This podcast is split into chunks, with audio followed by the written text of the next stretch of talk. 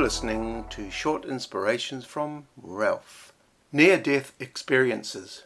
These are experiences that people have who have either died or been brain dead but have come back to life to tell their story. When this happens, people often recall supernatural activity, particularly the feeling of detaching from a physical body. While this has happened all throughout history, it's been particularly prevalent with greatly improved resuscitation techniques such as CPR. Even Paul had a story to tell when he wrote to the Corinthians.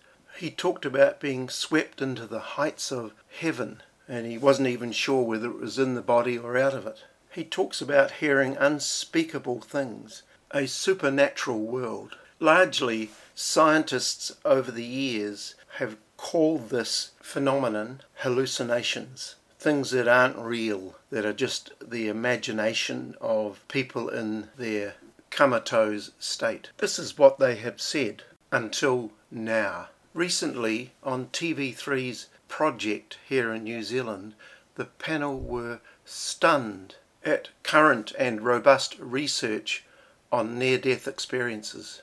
They had reported on prominent US researcher Dr. Sam Parnia from the New York University, who had researched hundreds of patients across the US and the UK. And these were people who were brain dead and then brought back to life. For the first time, they were able to validate millions of people's reports of being lucid during this experience. It was a very real experience, not hallucinations. Many patients that were researched experienced remarkably similar things bright light, very bright light, a godlike presence, seeing themselves from above, and the incredible ability to recall and evaluate everything they had ever done. They remarked that normally we can only remember a tiny fraction of our lives, but in this stage their consciousness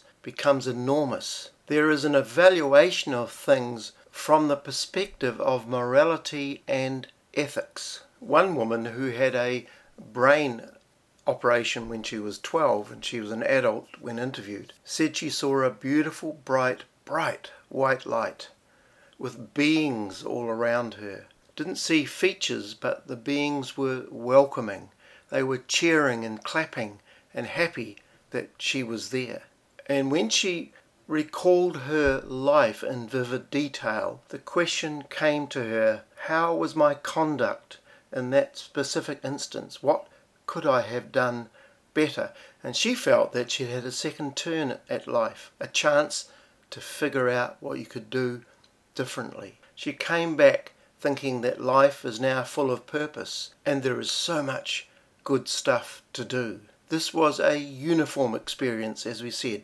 It was across the board, these features all lined up together.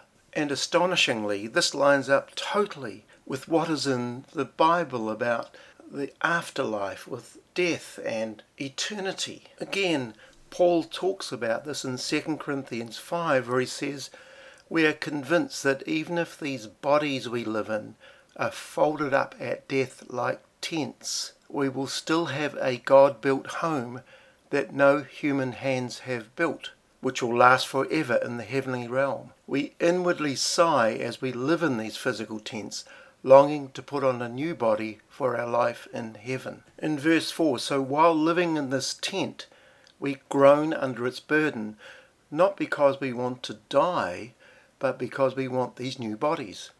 We crave for all that is mortal to be swallowed up by eternal life. So, with this validation of life after death from science, from research, the question is not now is there life after death, but rather where will I spend eternity? My hope today is that you will find this eternal life with your Creator through the person of Jesus Christ, who said that He is the way to the Father.